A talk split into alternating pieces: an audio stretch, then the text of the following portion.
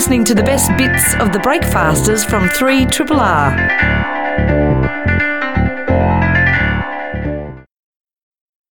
You're tuned to Breakfasters here on Triple R. Tracking the climate threat to Australia's unique ecosystems is the title of a new article in Melbourne University's Pursuit magazine. One of its authors is Professor Ary Hoffmann from the School of Biosciences at that uni, and he's joining us now. Welcome to Breakfasters. Thank you. Uh, we've been talking about climate change for a long time now. How much do we understand about the effects that it's having in Australia, and what problems do we face researching it? That's a loaded question. It is. Um, look, climate change has been around for a long time. I mean, I went to my first climate change conference back in 1993. And, um, you know, I'm in the biodiversity area, and basically um, the scientists were discussing the fact that that biodiversity was threatened by climate change and that we could probably tolerate a one degree increase if we were lucky. And of course, now we're facing a situation where it's going to be much over one degrees. We're talking about two degrees, potentially five degrees. If we don't do something about it by 2100. Um, so it's it's a bit of a doom and gloom situation, unfortunately, at the moment. So it's been discussed for a long time. You know, we are clearly being more serious about it now than we have been in the past, and let's hope that we have a big turnaround in the um, immediate future. But we are seeing major changes happening in ecosystems, and of course, everyone's familiar with coral reefs and the fact that coral reefs are bleaching. And that was also discussed in 1993, and um, I remember having a conversation uh, with someone at that time saying, "Look, you know, when the coral reefs bleach, we're going to be in a situation where everyone accepts climate change. We're doing something serious about Oh, it." that's so depressing. and we're basically going to be turning around the situation very quickly, and that clearly hasn't happened. But um, you know, the article that we're putting together now is all about terrestrial ecosystems. Everyone's familiar with coral reefs. Some people are familiar also with the fact that the kelp forests are disappearing. But now we're also starting to see the effects occurring in terrestrial ecosystems as well. You know, our eucalypts, our alpine ecosystems, those wonderful plants that we have growing in the subantarctic islands like Macquarie Island. I mean, they really are starting to be affected now. So let's talk about some of those examples. In Sure. the article, you talk about a couple of case studies. One of them involves something called cushion plants. What what are they and what do they tell us? Yeah, so these are these very low-lying plants that are effectively very well buffered against wind and the extreme conditions you get in the subantarctic. And they are quite fragile ecosystems. So they effectively grow in stones. I mean, you've probably seen the picture in the article. It's pretty impressive. Anyone can go online and have a look at that. And um, what's happening is that they are dying back, and they are dying back in a very, very dramatic fashion. And researchers have done some excellent work showing that that dieback is occurring over a very short period of time. And there's, there's a bunch of things that are happening. You know, it's getting drier. It's obviously getting warmer. Um, but on top of that, what you're also getting is interactions between those climate changes and things like pathogens. So diseases are coming in there, and they're also playing havoc with that system. So they're dying back. They've gone from being very common and very healthy to being threatened in a very, very short period of time. Uh, the pygmy possum has also been threatened as well, but by something that's not even happening where it lives. You told us about that. Yeah, the pygmy possum's an interesting one. So, so mountain pygmy possums, you know, they were always considered to be a bit of a canary um, in the mine in a sense from a climate change point of view. And, um, you know, they live in the alpine area, they live in the mountaintops. And, and what they do is they hibernate. And they're the only marsupial that really hibernates properly in the Alps. And um, what they do is they actually go and hide in these boulder fields. So these, these areas where there's giant rocks sitting on top of one another. And before they start hibernating, they fatten themselves up. And they fatten themselves up on moths called Bogong moths. And those Bogong moths are actually flying from a long way away to effectively also hibernate, if you like, in the Alps. So they sort of tolerate, you know, adverse conditions in the Alps. They fly from New South Wales up in the plains, you know, agricultural country, that sort of thing, and then they're going to the Alps to hibernate. Now, what's happening is that the Bogong moth numbers are starting to go down. You know, we're not seeing those huge flights that used to come in through Canberra, for instance. And when the Bogong moths, of course, um, start disappearing, or at least start getting reduced numbers going to the Alps, then the food is not available for these mountain pygmy possums to fatten up and survive the winter. So these are very, very protein-rich sources um, of food, fats rich sources of food, and of course Aborigines used to use those as native food as well. And now our mountain pygmy possums are no longer able to fatten up as well, which of course then affects the reproduction, and then the population starts to go down. They can't reproduce successfully. How, how do we go about attributing that to climate change? I mean, we seem to be determined to destroy the planet in so many different ways at the moment. We're hearing about insects are dying all over the place, but whether that's to do with pesticides or whether that's to do with land clearance, in these sort of case studies, how do you know it's climate change in particular that's doing it? Yeah, and I think that's a really good question. And that's one of the reasons why we've never been too certain about terrestrial ecosystems. And it's taken a lot longer to get the data that we really require to make, to make statements about these things being attributable to climate change. And of course, you know, the problem is that, that some of these changes are quite complicated. It's like the cushion plants where you've got these diseases interacting. It's like the Bogong moths where you have the moth flights affecting a marsupial. And that's typically the case in ecology. You get these interactions occurring and it's very hard to tease those apart. What you need to do is to collect data across a long period of time. Um, and what you need to do is really understand the reasons that sit behind a lot of these changes. So in the case of jarrah forests in Western Australia, for instance, you know, we can directly see the impact of heat on the dieback of the canopy. You can see the canopy burning off in those trees. And we know, we all know that heat events are becoming more common. So in that case, attribution is fairly straightforward. You know, when you get these really hot events, then of course you're going to get burning off of vegetation. As a consequence, you're going to get the canopy being quite damaged. Now, of course, what can happen on top of that is you can get insect attacks happening, and they will then come out earlier in bigger numbers, and they will affect the canopy even further. So that can exacerbate the um, the effects of canopy damage due to climate change effects. So that's the sort of interaction you've got to look for.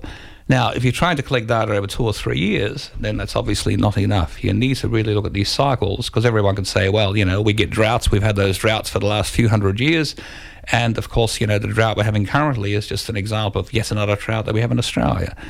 But of course, the droughts are becoming more extreme, the heat events are becoming more extreme, but you've got to track it over several decades to really be confident about these sorts of things. Last week, we saw students, young people in Australia, walk out uh, in protest of climate mm. change. In the same week that we had Adani announce that they're going to start work on the coal mine in Queensland, at a time when there seems to be this kind of real ideological rift on climate change, what do you feel like as a scientist you can do to ch- shift that conversation? Look, you can go and hide. Yeah, that's what I, it must be overwhelming. and quite, and quite often I feel like doing that, you know. Yeah. um, look, you just throw your hands in the air and say, "Look, guys, take it seriously. You know, this is ridiculous." Um, so I, I, completely applaud the primary school students and the other students going out. I think it's a wonderful movement, and I think our politicians need to take this sort of thing much more seriously. I mean, it's it's it's a bit like the reef, you know, in a sense. Um, the response is, well, let's throw five hundred million dollars at it, right? Let's try and solve this problem by more research. But then, of course, if the underlying cause is not resolved, then it's a real issue. I mean, you know, having said that, of course, you can try and take steps to adapt biodiversity to climate change. And, you know, there's certainly some positive things you can do in the landscape to try and make sure that some of those key services that the environment provides are going to be maintained into the future. And that, that's another way of looking at it. So, you know, say, for instance, for coral reefs, people are asking the question, well, you know, can we hybridize the corals to try and make them more resistant to high temperatures? I mean, that's, that's a useful thing you can do. So scientifically, you can take steps, but they might be seem a little bit way out sometimes, yeah. if you know what I mean. But you know, we are facing a drastic situation, and we need to do something about it. So I guess you know, as I guess as a scientist, I try and focus on the positive as well as the negative. So yes, it's important to document the downfall, but it's also important to really start taking steps where you're saying, how do we adapt vegetation? How do we adapt animals? How do we adapt corals to the future um, to make sure they're not going to fall over the next couple of hundred years? So in that 300 year time frame, when we see temperatures falling back, hopefully, then we'll still have something to really deal with. I was thinking about that when I was reading your article because surely it throws up some thorny kind of ethical questions when you're talking about adapting to climate change. How do you talk about adaptation without sort of tacitly giving up in fighting the changes in the first place? I mean, how, how do you balance out those considerations between saying we need to stop this happening and also saying, well, realistically, it's it's going to happen? Sure. Look, look. Some things you can do are actually quite easy, and, and they're almost like um, I guess, undoing the damage that we've done already. So, for instance, if you think about um, the volcanic uh, plateau area in Victoria, you've obviously got a situation where the landscape's become incredibly fragmented due to agriculture. Um, and by reconnecting the landscape, by putting trees back in the landscape and undergrowth and reconnecting it, what you actually do is you allow natural processes to occur.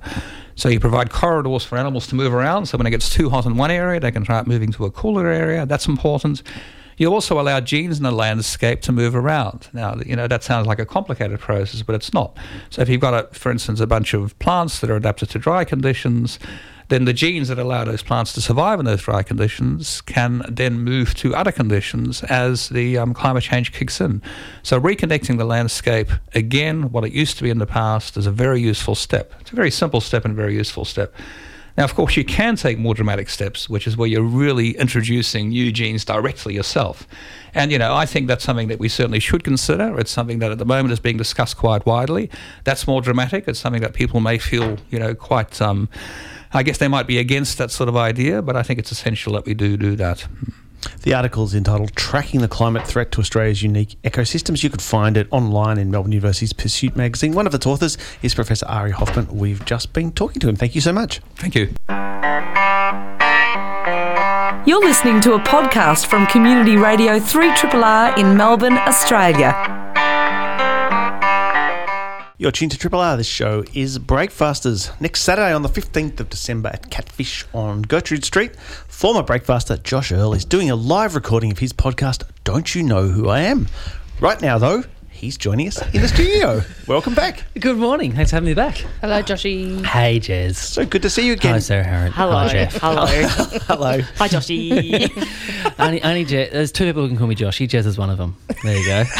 Who's the other? Not you. no one, anyone knows. So, Joshy, yes, This- Jeffy. tell us about this podcast. So uh, the podcast is I've been doing it for four years now. It's a a quiz show where I just get people in and I get a whole bunch of information about them and we just kind of it's like a quiz about their lives. But it's not really a quiz. I mean, you, you can play for points. Jez is very good at playing for points. Yes, I am. I'm Jez, very you win. You win every time. No, she I do hasn't. not. Oh, really? Yeah. Just the times that started off strong and then yeah. But Ah, last time faded Jess away. played, there was actually trophies involved, and it's really funny when you include trophies because then people take it really, really seriously, and you could easily tell Jez was disappointed she did not win that trophy. Oh, yeah, I, I let it be known in my facial expressions. Uh, yeah, so it's just a chat, and it's that thing where you know everyone's got really good stories, and sometimes when you're talking to people, they don't feel comfortable bringing them up because they're like, I don't, who cares? But when you force them to bring them up because of, you know the story's good, then they don't feel bad about telling them. So that's the whole that's the whole point of it. Let's get back to the competitive part of Yeah. it. How do, how do you win points? So there's points. There's four different rounds. One, I go through everyone's social media and I'll read out tweets or Facebook status updates. And uh, yeah, exactly. Yeah. And so sometimes people get to defend the tweet if they feel the need to. Sometimes they just want to move on as quickly as they can. Then another round's about you know school life or bad holidays and that kind of stuff. And then the last round's just a whole bunch of questions about everyone on the panel and you buzz in and it's fun. It's it's and it's also that thing i know what stories are coming up but sometimes you get surprised about what stories emerge from other people who haven't put them in and yeah it's it's good. You've had uh, a bunch of prominent people on it Hamish, Blake, John Safran, Geraldine. sarah Oh, it may have been Oh, that. see. Twice. yeah Not as many as Jez, but I haven't been on it at all. But uh, prominent who- people.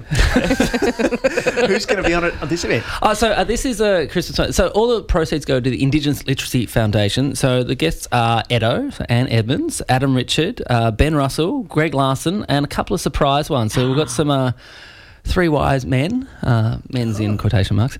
Uh, so it's wise actually when I think about it. Uh, and yeah, so it's going to be fun. So it's I chose I did it last year uh, to raise money for the same charity, Indigenous Literacy Foundation, just because it's one of those charities where you go on their website and you can actually see how you're affecting people and uh, where the money goes. And yeah, sometimes you like Yeah. there's some really great charities, but you go, oh, my little drop in the ocean isn't going to do much. You don't feel like you're doing much. So, so this one is really great. So twenty five dollars a ticket, twenty five dollars on their website shows you that you can get three or more books uh, going to Indigenous communities and. Um, and you know that just makes a difference. Um, forty books, uh, forty dollars. Um, no, two hundred dollars makes it forty books. Jeez. And then there's like uh, four hundred dollars or five hundred dollars. Um, trains people to do the books in their in their language, and it's just one of those things where you go, oh yeah, that's good. I can see exactly where it's going and how it's gonna how it's gonna change. Yeah, nice. D- normally, do you normally do the podcast just like in a studio? And what's the difference when you do it live? Difference is, uh, well, depending on the the guests, it's sometimes like you know they play up for the audience, and sometimes in in the studio, studio ones are really good because people can you know divulge more information than they probably would in front of an audience.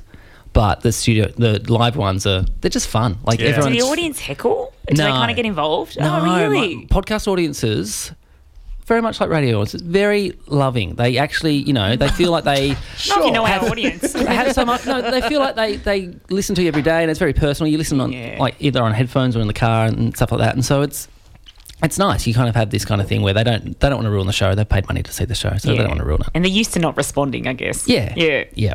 I think the last time we were talking to you was about one of your kids' shows. Do you get the same kind of people going? Like, is it the adults who bring their kids to your kids' show also come to this, or are they completely different? Yeah, the, re- the reason I started doing kids shows, one because I had kids and I thought oh, I want them to see what I do because I'm always out of the house doing stuff, so I, I better let them actually see what I'm doing. But then also, you know, you, your audiences get older, and so they start having their kids and they can't go out as much, and so oh, I'll do a show and then. For, for their kids, and then they'll come along. And so I always have people saying, "Oh, I saw you when you did the cake show, and now my kids are seeing you do shows." So that's nice. I had a kid yesterday at my kid's school come up to me and said, I was listening to Don't You Know Who I Am the other day. And I'm like, oh, you shouldn't be doing that. You're like nine. He goes, oh, yeah, there's a story about this guy got uh, testicular cancer because a pig kicked him in the balls. And I'm like, yeah, that's that's not appropriate for you to be listening to. So, uh, yeah, it's a good story, though. Yeah, If you had a but why not? He Oh. needs to know to, how to Yeah, behave there, around was, pigs. there's a lot of stuff around that as well, though. Uh, if you had a collective now, like a word for Josh Earl fans, what would it be? Oh, Girl Scouts. There you go. That's, that's what I was calling them for a few years. Girl Scouts. Good. Yeah, I they like hated that. it. They, they dropped off. They really dropped off. And if you could get um, any group of people Oh, for this yeah, what's your podcast, who would be your team? dream Oh. team for? I used to say like Tiffany Haddish, you know, comedian Tiffany Haddish. She's an American. She's in Girls Trip. She's uh, she's the one who went at the Golden Globes was dressed up in the African kind of robe. She's great. She's always saying we're ready, we're ready. Apparently, her life was she was homeless. She like went through foster homes and all this kind of stuff. And she's like, I just think Oh, those wow. kind of Got some stories would be stories, yeah. that would be great. Uh, who else would I have on there? Oh, see, this is on the spot. Also, Mm. no pressure. The three people staring at you with like Yeah, yeah. grimaces on their face. Yeah, I, I Tim Rogers. I'd love to have Tim Rogers on, and he almost came on, and then we were talking through Twitter, and then all of a sudden he, well, I guess once his book promotion was done, he just quit Twitter, and I, I don't know how to contact him. So Tim, if you're listening or know someone who knows, like contact me back, please, mate. I've read your book. I want you on. You're my favourite band. Are the the guests for this are they better if they're people with like great life stories? Or are they better Yeah. if like Yeah. are the comedians better? Oh, there are some some people who are just intrinsically funny, who can make anything funny, and so like last year in the in the in the show in the Christmas one, Yeah. Anne Edmonds was talking about swimming in Port Phillip Bay, swimming Oh through a meat tray. like there was just a, a chops in the water. And if you wrote that down on a oh, write a question about I swam with chops, you're like, well, I can't really do much about that. But the story was so funny, Edo's so funny. There's just some people who are just you know they just make everything funny. But also, I think everyone does, whether they know it or not, does have really great stories. Yeah, they Mm. Yeah. just think it's, you know, Edo probably thought swimming with chops was not much chop, Yeah. but it really was. Thank you. Do you ever have to kind of like rein someone in? Because I, I guess when you're dealing with performers in particular, Yeah.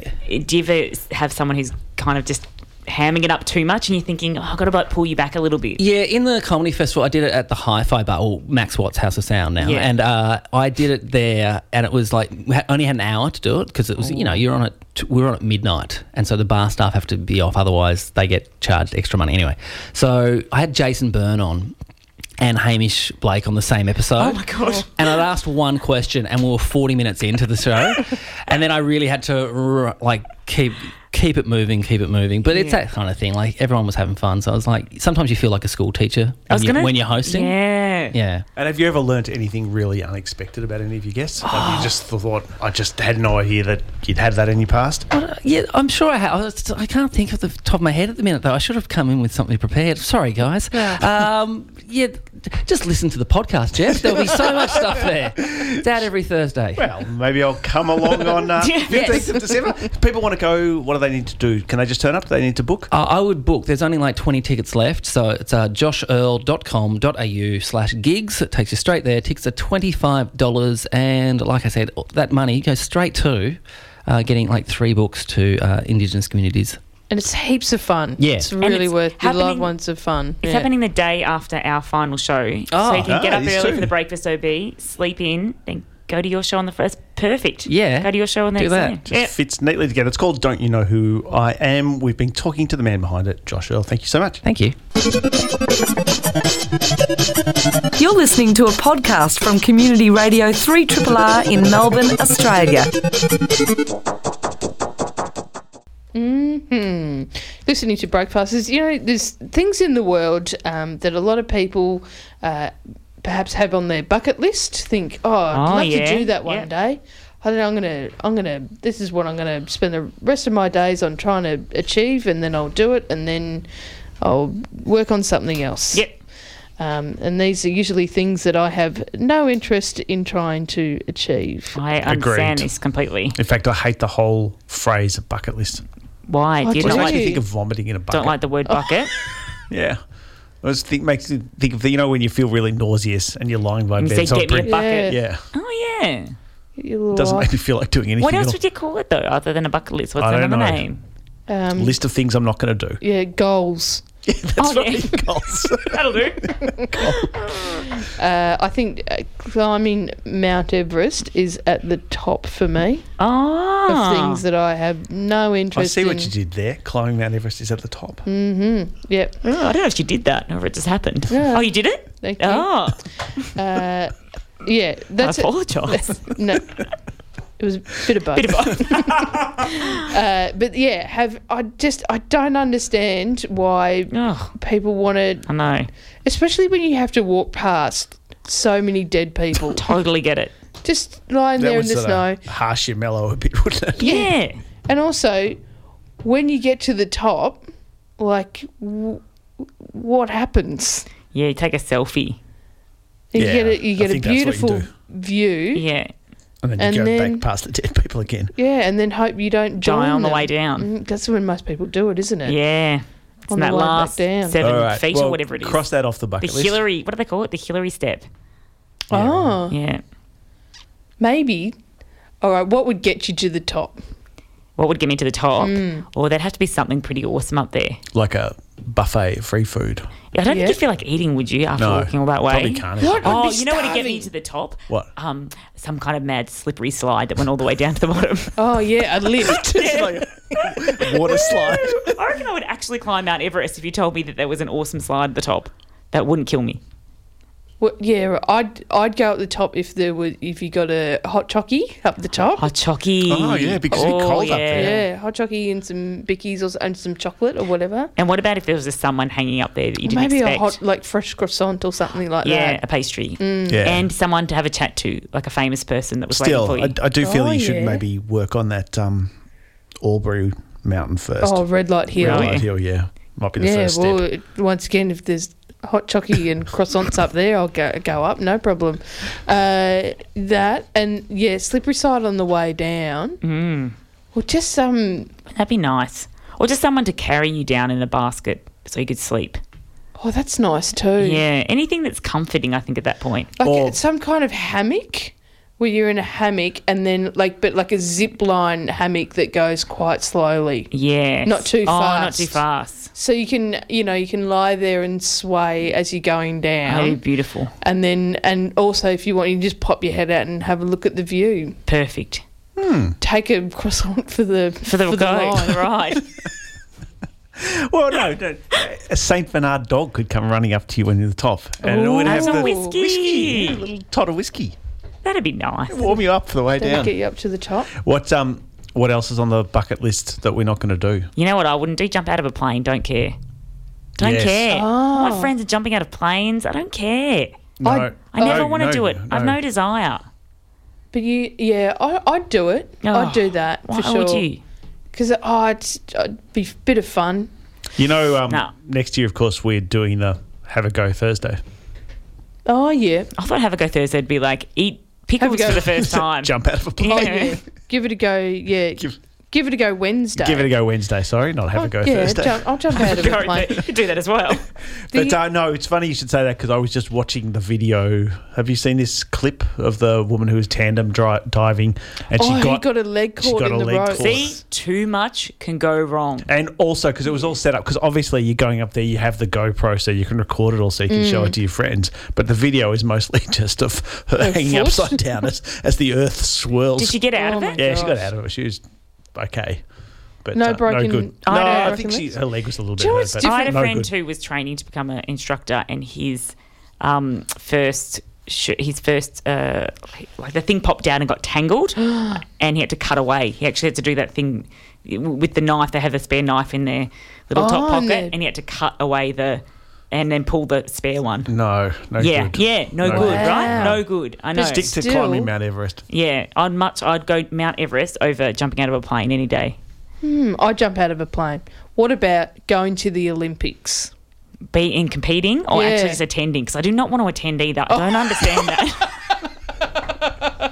Well, What do you mean? You Oh, would, oh it's, it's just so overrated. No, it's so overrated. I- You're in this stadium and everything's so far away from you, and there's always like hundred events happening at once. and a lot of sports you don't care about. Yeah, But what if it was um like diving or gymnastics or something exciting like that? Nah, I just too much, too many people. Yeah, but you go to the footy. There's heaps of people Yeah, I see. there.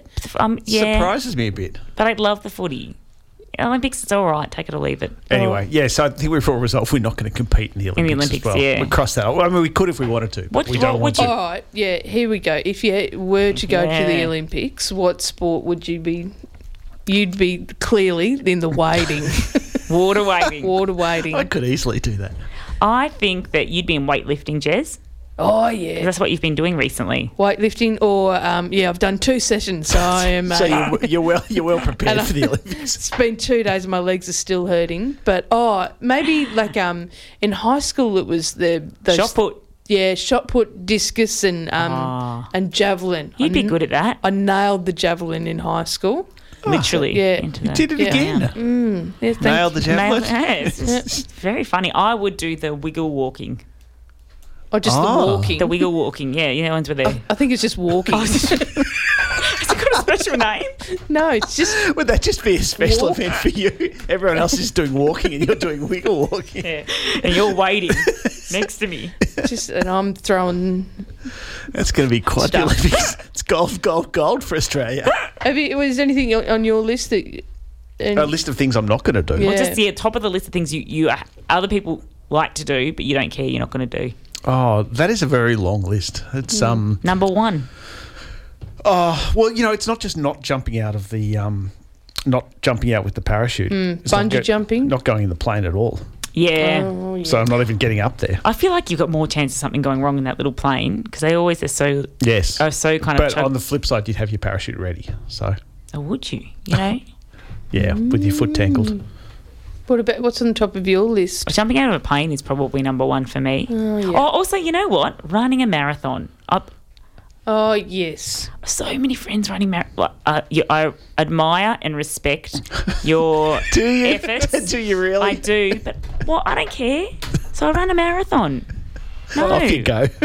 What about doing? I'd rather go like- swimming in some rock pools. okay, well here we go. W- would you do like something like the pier to pub? No, oh, actually, I've I've I've got one that we might disagree with. Mm. I'm not going to swim with sharks. Oh. Oh, really? No. Too scared. Yeah, they bite you. What's What the about good? in a cage? What about one of Who's those? in the cage, Why- me or the you're, sharks? You're in the cage. Both. no, no, thank you. Oh no, they they're fine. they oh, yeah, just, just they can bit read your nippy. aura. I think you should swim with sharks. Yeah, give it a go Oh, Wednesday. she's just going to be the it's going to be as traumatic as bloody Wednesday, isn't it? Three Triple R. You're to Breakfasters here on Triple R. If you're in town tonight or tomorrow night, you can catch Iliza Shlesinger performing at the Athenaeum Theatre as part of her Elder Millennial Tour. Right now, though, we are very fortunate to have her in the studio. Welcome to Breakfasters. Thank you for having me. Thank you for coming in. What makes you an elder millennial? Is it a demographic or an attitude or a bit of both? You know, it's It's a little. It's an amalgamation of several things. Uh, demographically, you know, you're a millennial. People love to send me articles on this. I was born in 1983, so I'm at the tail end of that demographic. So I am an elder millennial, and that I'm the eldest of that group.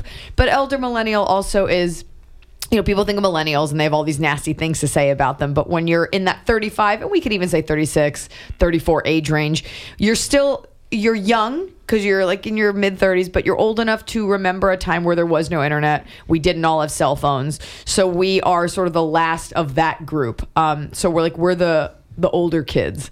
And we we are starting to have businesses and kids and families. And so you've got like one foot in your youth and one foot not so much in the grave but so it's that weird balance like this that, that this is that time in your life where people have questions for you about your future and children and all the adult things you thought would never come your way. So, what's the most striking thing about your childhood that you think younger millennials might struggle to come to terms with, or might just seem crazy to them? But even like thinking about it, then I feel old. I'm like, we have lemonade stands, but like kids still do that stuff, you know. Maybe the simplicity of Nintendo, you know, those graphics were just blocks moving around.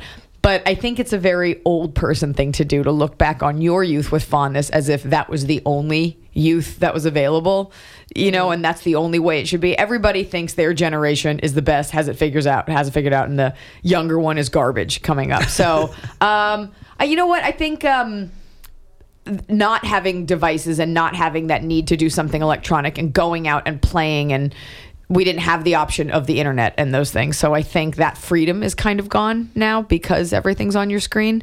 That being said, I remember when AOL was a thing and we were like 14 and we would get in those chat rooms and just be like, penis! Like just right, just messing up these people's days. They're like trying to find a connection because they're weird. And you're like, what do your boobs look like? So I remember discovering screen names. Uh, there's heaps of articles and stuff that are always like written about the kind of anti-millennial millennial article became really popular in the last year or so in Australia. Uh, Someone famously wrote an article about how millennials, I'm an older millennial as well, how we, we can't afford houses because we're spending too much money on smashed avocado. Uh, do you get offended by those kinds of articles or do you feel like, oh, it's kind of not me? Well, I own a home, so I kind of care what that person said. I mean, I do think there is a call for quality with this generation. We like artisanal coffee, like we like things a little bit nicer. We expe- and we're willing to spend money on those things. The economy, at least I can speak for in the states, is doing better now. When my generation was getting out of college, there were no jobs, so we all became industrious. Even though you're living with your parents, you'd start a cupcake business, or you know, uh, necessity is the mother of invention. So, I think people don't like that we expect quality, but we also produce quality things. You know, like how many elder millennials slash millennials do you know that like run a coffee shop? And yes, it's nine dollars, but it's good qua- qu- quality. You know, so I don't know. I think that's also probably like an older person writing that article. Yeah. Right? They sound old. It's also like it's whatever. Every generation thinks they have it figured out and blames the one that came before them. But in this case, it was their fault. Uh, let's talk about uh, about comedy. Um, Finally. it, it's been such a male-dominated industry, and you were the first and only female winner of Last Comic Standing. That was many years ago, uh, and it seems like there's always been this argument of if you're funny, you're funny, and. I, like I, you know, I stood by that argument as well when I first started out doing stand up. I was like, I'm getting opportunities. If you're funny, you're funny. You Yeah. know, you get through it. But now I kind of see that's it's bullshit. Um, and so it's, oh, we I- can curse. Yeah, oh yeah. Yeah. That's Australia. Fuck yeah. So it's like I'm interested to know has your attitude changed much over the years, and and do you think men now are making more space for women in comedy? First of all, it's not anyone's job to make space for you. It is your job to carve that out. It is your job to claw that out. Hopefully the powers that be will give you a shot, but you know, there's always this thing like you know, more women, there should be more women on your lineup. Well, if there's not, then girl, go start your own lineup. You know, and you have to be undeniable. I know that's like people that are, are sensitive won't like that. Uh, funny is funny. People do get chances based on you will get chances based on various boxes that you tick in some cases. Sometimes you'll get that chance because you are that white middle age male and those are your buddies. Sometimes you will get a chance because people want to tick off a diversity box, but at the end of the day, you will not have longevity unless you are funny. So Yeah. you can use it, your uh, disadvantages, as you would call them, as a stepping stone or a crutch. But at the end of the day, what you should worry about most are writing undeniable jokes. When you first started out doing stand up, like it seems, I hate using this word, but you've you've Use got it. the penis, fuck. it's the balls, it's the balls. You know, when- you, you know, you've got a lot of balls in your comedy. Thank you, Geraldine. You're welcome. Uh, where where did you get them from? Where I get my balls? Yeah. Get it from my mama. uh, you know, I, I just, I don't know. I, I this is gonna sound so arrogant, but uh, this intrinsic notion that I'm smarter than most people, and that doesn't mean book smart. It's just most people are very dumb. Most people. I did not mean to make eye contact with I you know. I I, said that. re- I didn't. I just. it hit me that I was only there. looking at her and I was just trying to like look around the room.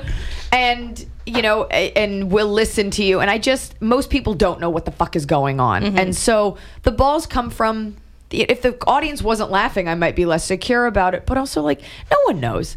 No one knows what's going on, so you may as well have confidence, and nobody cares. We all sit around doubting ourselves and feeling shitty. No one's actually paying attention to you that much that you should feel that shitty about yourself. Nobody cares what you wear you know, people only get their get bristly when you've offended them. That's like the new trend now. I don't know. I just think um, where do the balls come from? There's also Like, forge what out of gigs were you doing when you first started out? Like you, small gigs, you know, Yeah. just like anyone else. I remember, and this is my advice to anyone that thinks it should be handed to them. I, you know, you wanted to get spots, but all the established comic got the good spots, so I mm-hmm. started my own room. Mm-hmm. That's my advice to any comic: go to a bar on like a Monday. Be like, "What's your slowest night?" And they'll say Monday, and then you say, "Can I run a comedy show in that back room where you store the meat?" and you can have the bar because your objective shouldn't be the money; it should be getting that stage time. And I did that. So I was just hustling around with a regular day job Yeah. doing garbage spots. Then I became a paid regular at the clubs in LA. Then I won that show, so I became a headliner. But it's like multiple shows in a night, and you're doing it for the love of the art. You know, you have to love doing it. Is it super vibrant scene in LA?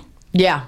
Yes, it's a very Yeah. vibrant scene, uh, and a lot of East Coast comics move there. You know, there's a East Coast West Coast rival. Um, I am a homegrown. I'm not from Los Angeles, but I started my career there, and it's a very diverse city, uh, and it's you know it informs a perspective. What's the difference between a West Coast comic and an East Coast comic? I mean, it depends because then you get into the subculture of like alt comic, mainstream, and everyone, you know. yeah. Yeah. East Coast people in general tend to have like a, an attitude, which I love because I was born in New York. My family's from there. Kind of Yeah. like I'm gonna tell you how it is.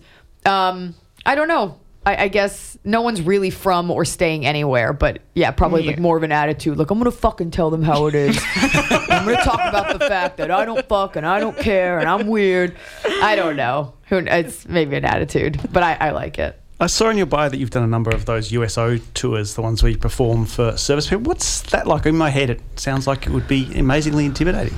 uh, doing the USO shows. Yeah, you know, it's intimidating. We spent last year in Iraq and Afghanistan, among other places, but those are the two like shinier ones. Um, and it's it's intimidating, I guess, because you're you just want to you so want to do a good job for them.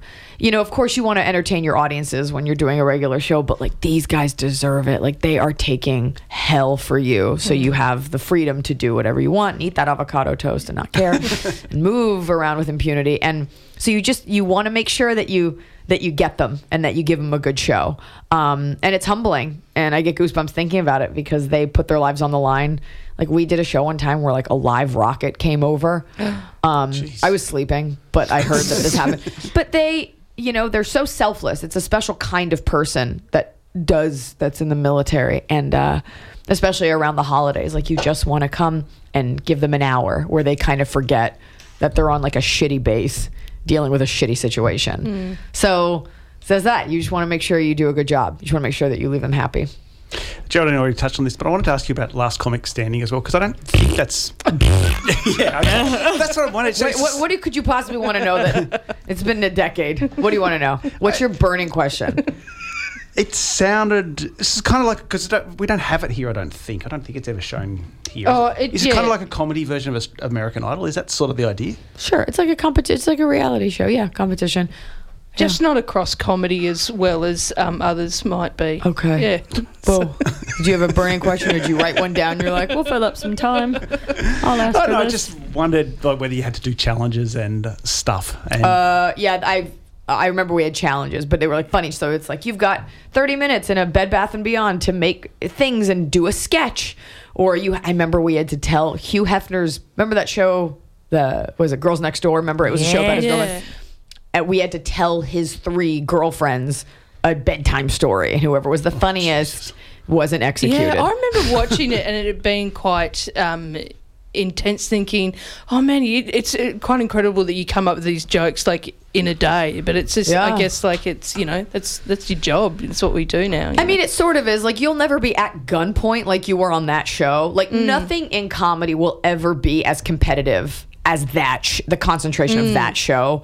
So I kind of always think, like, oh, I went through fire. Like, that, it doesn't get harder than that for so many yeah. reasons. There's, it's difficult in other ways, but like, no one is ever going to be like, all right, you got 10 minutes. I need as many jokes about blue shirts and monkeys as you can do. And winner, loser goes home yeah, on it's camera. intense. It's a reason why you haven't and watched the it. People are die. intense, and it's and it breeds just shittiness toward other comics, and it put uh, it instilled a sense of competitiveness in me that while I still maintain that, like it took me a long time to not like have my fangs out around other comics because Yeah, right. when my fir- your first introduction to comedy is like you know like you hate that other comic it's you you or him who's gonna go home yeah. um and it took me a while to kind of soften did they do that thing where they make artificial feuds between you all? I need you to just go on YouTube and watch it. uh, yeah, they do. I think that would answer all the questions. They tried, but I wouldn't do it because I watched a lot of reality TV. So I every interview, every time they talked to me, I was just like, "What? No, I love him. You know what? I'm just here competing against myself, which is such bullshit. But I wasn't gonna let them turn me into a monster. I'll do it on my own. Seriously, you should just YouTube it. I wore a lot of deep V-necks. You'll love it. And last, love how uncomfortable you are, Jeff. Now, all right. uh, last year you brought out the book Girl Logic. What's the difference for you between writing for stand up and writing for a book? Which of them do you prefer? Is it the same sort of process? or- No, writing a book is so hard. It's so hard. It just came out on paperback too, so I'm very I'm grateful for that. It's hard because it's like writing a paper in school. Like you establish a thesis and then you have to support it.